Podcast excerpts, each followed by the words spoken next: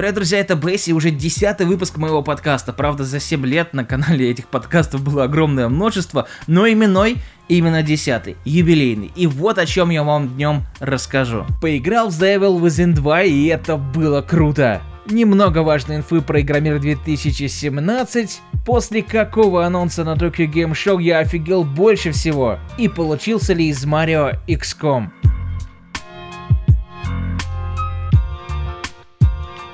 Но для начала давайте о нескольких вещах вкратце. Ну, во-первых, скоро на канале 50 тысяч подписчиков, и самый часто задаваемый вопрос по этому поводу, а будет ли какое-то отдельное видео, будешь ли отмечать и так далее.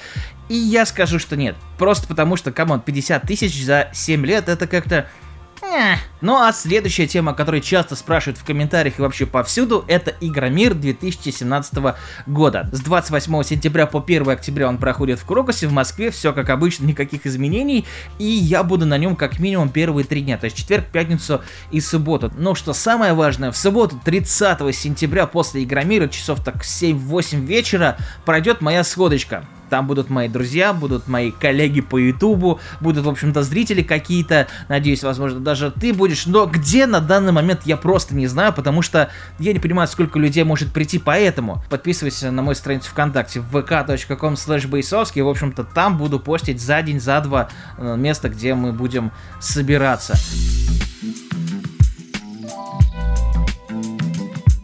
Буквально только что в Японии закончилось Tokyo Game Show. Это такое японское E3. Очень крутое мероприятие, где показывают в основном трейлеры именно японских игр. Угадайте почему. Конечно же, там показали много классной японщины, но самое крутое, это, конечно же, Final Fantasy 9. Ее показали, мол, господа, вышла в PSN, идите качайте. Стоит она у нас полторы тысячи, с плюсом она стоит 1200. Ты сразу первое, что сделал, это пошел в PSN и купил ее. Просто вообще не думай ни о чем. Хотя это не самая моя любимая финалка, вы об этом, наверное, знаете если смотрели ролик про лучшие финалки, полторы тысячи за старую игру некоторые не готовы вот вообще ни в какое давать. Кривая версия со стима, где странные задники, полигоны главных героев и так далее. Да, это выглядит немножко нелепо, но вот, например, в седьмой финалке меня это вообще не смутило. Играл с удовольствием и девятку как-нибудь и пройду, тем более ачивочки появились, все такое. Возможно, дорого, но не знаю, мне не жалко было денег абсолютно. Можете, кстати, написать в комментах, как вы относитесь к этому. То есть готовы вы отдавать эти условные 20 баксов, ну там 20 евро в наших реалиях за старую игрушку типа Final Fantasy. Хотя на сайте Square Enix там она продается тоже там, то ли 15, то ли 20 баксов. Правда, там Greatest Hits, а Greatest Hits это фу-фу-фу. Ну вот эта вот зеленая штука прям ну все портит, серьезно. Конечно же, это был не единственный ремастер поколения ремастеров и ремейков, а там также показали еще новый трейлер Shadow of the Colossus. Выглядит ну, ну, просто очень круто. А также показали еще Zone of Enders, там еще будет VR э, для этой игры. Канами решила без Кадзимушки, там уже бабок на его старых играх а, немножко да, подструбить. Вообще, Zone of Enders, кстати, люблю. Обязательно возьму этот ремастер, у меня даже на третью Соньку он есть, с удовольствием играл. Также показали трейлер Resident Evil 7 Not a Hero, DLC, который мы ждали буквально в начале года, но у Capcom весна начинается в начале зимы. Все, что я там увидел, показалось мне каким-то нелепым, и что-то не так с Resident Evil 7 стало, то есть шутер из него не получается. Все, что было внутри игры, я уже говорил в ролике, в обзоре своем, мне нравится, но история Криса, вот этот вот Call of Duty в механике седьмого резика выглядит неорганично. Вот эта вот пещера какая-то сраная. Надеюсь, что не вся игра будет проходить в ней, и это было там, допустим, только начало. Разумеется, в PSVR это будет гораздо круче, но учитывая количество проданных устройств, вряд ли множество людей смогут проникнуться этой фичей. И, кстати, как правильно заметили в комментариях под моим постом в ВК, было бы классно увидеть здесь поддержку AIM контроллера. Он реально очень крутой, и в резике его на самом деле как-то не хватает. Самое крутое, что лично для меня показали на TGS, Left Alive. Та игра, которую я что-то сразу не выкупил, честно, я смотрел все трейлеры с копом, просто так вот проматывая некоторые вещи, и смотрю, о, прикольный дизайн, напоминает Metal Gear Bats, а там художник, который к Metal Gear рисовал иллюстрации. Бац, человек из Armored Core, как раз таки, который ушел из команды From Software в команду Front Mission. Смотрю выше, вижу Синзи Хашимото, который продюсировал Front Mission, финалки, Kingdom Hearts и все. Черт возьми, эта игра действительно во вселенной Front Mission, только теперь это шутер какой-то, то есть Metal Gear по сути. И тут меня переполнило сразу двумя чувствами. Во-первых, это был дичайший восторг, потому что Front Mission это одна из моих любимых игр, если вообще не любимая. Обожаю эту серию, вообще тактический RPG это моя слабость, аж на татуировке Final Fantasy Tactics. Но это все не важно, потому что второе чувство было такое горьковатое, знаете, ну come on, из Front Mission уже делали экшен, да, это был Evolved, а, кстати, да, не все части Front Mission все-таки хорошо, Evolved прям получился крайне слабым, даже самый плохой Armored Core, по-моему, был лучше, чем Front Mission Evolved. Это единственный Front Mission, который я просто дропнул. То есть не хотел его ни в какую дальше проходить. А что будет с этим, ну, сложно гадать. По событиям там как раз э, будет э, эпизод после пятой части Scars of War и перед Evolve. То есть, возможно, еще серия, так скажем, не успела, условно говоря, навернуть говнеца. Там будет Россия. По-моему, город называется Новослава. И, конечно, мне грустно, что опять шутер, а не тактическая РПГ, потому что вот именно по тактике я скучаю. Да и Wolf тоже был, знаете, не первой весточкой. Был как минимум Иди сюда, пупсик. Понятно. На SNES был Gun Hazard, Front Mission, который вышел после первой части, был сайт-скроллером с RPG-элементами, ну, по сути, тоже был экшеном, так что не в первый раз. Ну, и можно еще взять э, Front Mission Alternative, который вообще странный, на самом деле, по своей жанровой стилистике. Это скорее стратегия чистая, чем тактическая RPG, как это было раньше, но об этом когда-нибудь в другой раз. Я вообще очень мечтаю сделать большой документальный а, кинчик по Front Mission, но для этого нужно ехать в Японию, для этого нужно куча бабок и э, куча связей. Кастинг набирается здоровский. Люди работают над игрой потрясающий. Дизайн вы и сами видите. Как играется пока непонятно. Показали всего несколько геймплейных кадров. Надеюсь, какая-то расширенная потом выйдет колбаса из геймплея, где можно будет понять, э, каково это играть в Left Alive. Буквально пару дней назад я был на презентации у Soft Club, там поиграл в Wolfenstein 2, еще одну главу дали поиграть, свеженькую, новенькую, но про Вольфа я уже рассказывал как раз в прошлом подкасте, можете послушать, там было пару еще смешных моментов по поводу этой игры. Тут же просто стало чуть интереснее, просто потому что дали новую главу, показали немножко режиссуру, как она подается, много было катсцен больше, чем в прошлый раз, и ну прям круто. Также на этой же презентации я поиграл впервые в Evil Within 2. Первое, что я сделал, как только поиграл в Within, это вышел из комнаты, где нам давали поиграть в него, и начал рассказывать первым попавшимся людям, которым я знаю, насколько это крутая штука. Вот, мы как раз сошлись во мнениях с Логвином, что это, ну, прям очень здорово, это Silent Hill, который мы заслужили. Очень много отсылок, естественно, к прошлым играм Миками, естественно, и первый Within там никуда не делся, но с точки зрения геймплея стало лучше, понятнее и вообще по-человечески, потому что в первой части были особые проблемы, там все эти полоски с управлением тоже было не все так четко, но здесь же все вырезано, вот просто на урашеньки сделано и сука, очень крипово. Не страшно, а вот именно крипово. Тебе какой-то саспенс постоянно за яичко так вот щекочет, и ты ух, такой в легком напряжении, в приятном. Ты видишь, что вот вокруг тебя вся эта дичь происходит. Там смотришь на стенку, повернулся, поворачиваешься обратно, там уже какой-нибудь кусок говна висит, который тебе готов сожрать. И если в первом Evil Within боссы были, ну, более-менее редким явлением, то здесь же в одной главе было сразу три. Единственное, конечно, вот если откинуть восторги, ты их просто перестреливаешь. То есть, да, там есть определенный челлендж, особенно первый босс. Сразу же тебе начинает пилой отрезать щит, и ты такой, боже мой, что происходит? Бац, умер. Я еще начинал сразу играть на хардкоре, хотелось пощекотать нервишки немножко. Не хватает таких вещей. Сначала одну вещь должен настрелить, позирование какое-то у босса должно быть. По крайней мере, у этих ребят этого не было. Стало больше места.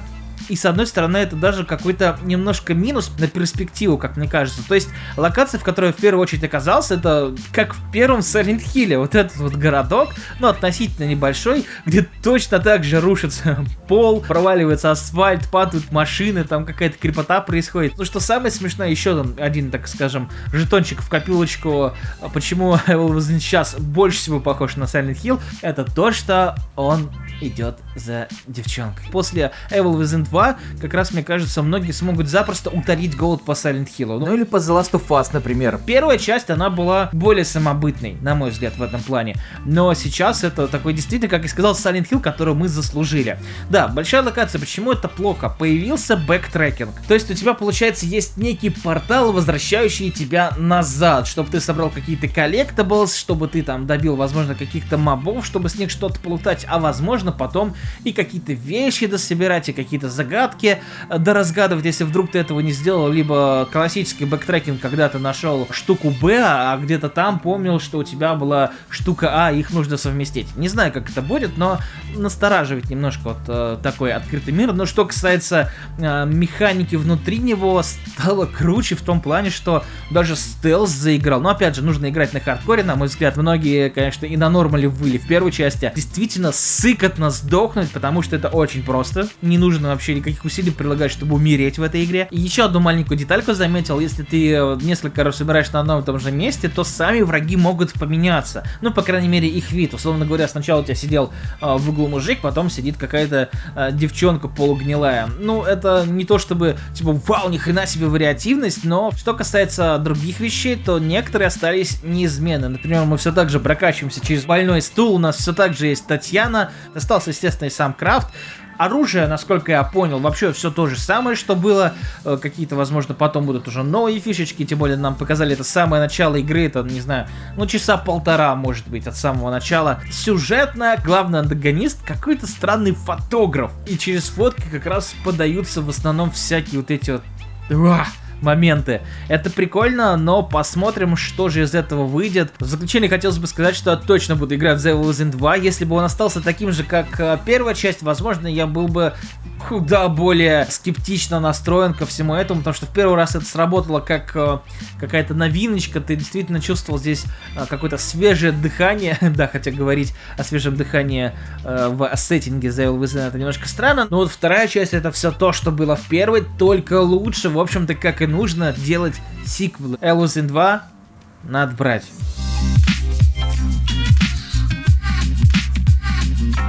Ну и последнее, о чем сегодня хотел рассказать, это Mario плюс Rabbids Kingdom Battle для Nintendo Switch. Я уже несколько раз о ней рассказывал на своем канале, говорил о том, что она стала для меня приятным сюрпризом на E3. Был даже стрим небольшой, можете посмотреть в специальном плейлисте. Единственная для меня проблема с этой игрой, это то, что я никак не могу ее добить. Она достаточно большая, как и любая тактическая RPG, там много чего есть, и тут еще есть момент моего долбанного перфекционизма. Я очень люблю проходить все на 100%, и как раз таки я хотел вам о ней рассказать, потому что я не знаю, когда ее пройду, соответственно, делать обзор на игру через полгода после ее релиза. Последнее, что вам нужно. В общем, Mario плюс Rabbids играется превосходно, даже несмотря на то, что я не фанат Марио, вообще никак не врубаюсь в Рэббитов. Но что касается Kingdom Battle, хочу сказать, это действительно, да, XCOM, то есть я отыграл в игру, не знаю, может уже часов 20, может больше. Тактическая РПГ, которая играется вне рамок того, кто твои главные герои и так далее. Я как раз на стриме говорил, что если эти ребята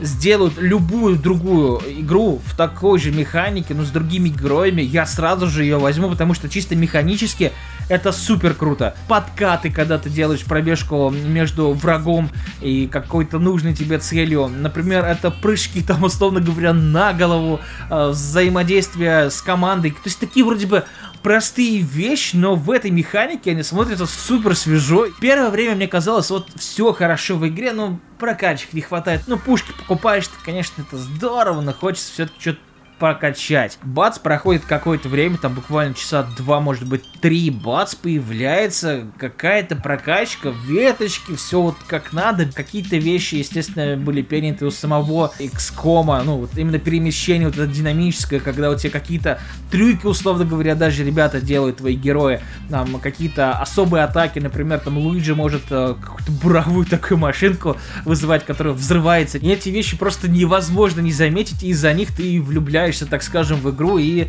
хочешь проводить в ней гораздо больше времени, чем это позволяет твой рабочий график. И тут же самым главным плюсом для меня стала именно портативность, потому что в TRPG круто играть на портативке. Да, конечно, тут есть некоторые вещи, которые немножко расслабляют тебе, вырывают из определенного ритма. Это когда заканчивается батл, у тебя начинается, ну, некий exploration. Собираешь там монетки, чтобы купить потом новое оружие, какие-то загадочки даже порой решаешь, какие-то тайнички ищешь. И этот момент, ну, ну, почти лишний для меня, потому что я привык к немного другой динамике, когда ты проходишь э, миссию, в общем, ты закончил батл, тебе показывают какую-то катсценку, идут диалоги, у тебя потом начинается брифинг, где ты переодел своих персонажей, выбрал там каких-то других и погнал дальше. Но зато, когда ты проходишь э, тот или иной мир, у тебя появляется возможность зайти в стиральную машинку времени, прям как Back to the Future, и вернуться назад и перепройти какие-то левелы, взять э, челленджи, там каждый мир разделен на зоны, в каждой зоне есть еще дополнительные челленджи. Ты их выполняешь, получаешь очки прокачки, ну и так далее. В общем, в игре, в принципе, есть чем заняться, контента для тактической RPG много, и каким бы я ни был фанатом Fire Emblem, вот Kingdom Battle в 100 раз лучше, чем последние две вышедшие Fire Emblem на 3DS. Я не тот человек, который должен говорить про сюжет в такой игре, он здесь детский, да и сама игра с виду, естественно, детская. Если вас это смущает и для вас этот барьер, возможно, пробовать не стоит, но если вы любите TRPG, вот точно мимо не проходите. А, ну вдобавок, кстати, раз уж мы про Switch, вдруг вы не знали, анонсировали Doom на Switch. Doom. Как вам такое. А если вам Дума мало, Wolfenstein тоже анонсировали на, на Switch. Такие вот дела. Я не знаю, правда, как это будет играться, потому что вот если брать э, консоль в портативном режиме и играть в нее в Doom, э, ну, вообще в шутеры, то правый стик настолько плох, что, ну, удовольствие вы особо не получите. Нужен про-контроллер по-любому играть, в общем-то, на телеке. Но перебиться какое-то время можно будет. Хотя, может быть, сделают большой какой-то а, автоаим, что будет более-менее комфортно, но надо уже посмотреть на релизе. Вообще, конечно, последняя игра, которую я ожидал на Nintendo консоли семейной Doom.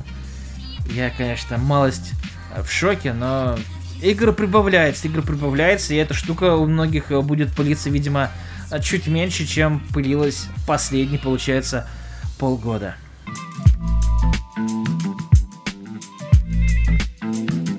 Если у вас остались какие-либо вопросы по тому, что вы сегодня услышали, оставляйте их в комментариях, да и вообще пишите, как вам выпуск, что вам было интереснее всего, ибо комментарии помогают каналу, это действительно важно. Не поскупитесь пару раз нажать на клавиатуру и поставить лайк, и подписаться на канал, на ВК на мой, на все вообще подряд, чтобы не пропускать какие-то важные, интересные штуки, Инстаграм в том числе, там иногда фотки интересные появляются. Ну да, на этом у меня все, это был Бейс, и, конечно же, до новых встреч. Пока-пока.